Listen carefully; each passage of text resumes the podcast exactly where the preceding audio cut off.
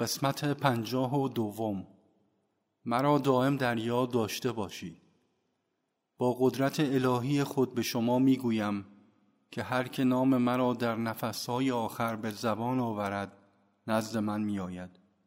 بنابراین فراموش نکنید که در واپسین لحظات مرا در یاد خود داشته باشید. اما مگر اینکه از همکنون مرا مدام در یاد داشته و نام مرا پیوسته تکرار کنید.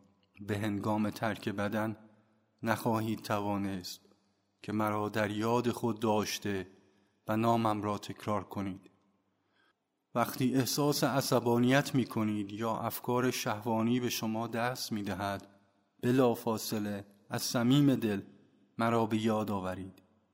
بگذارید نام من چون یک تور باشد که روی شما قرار گرفته به طوری که افکار مانند پشه ممکن است به وزوز خود ادامه دهند اما قادر نخواهند بود که شما را نیش بزنند.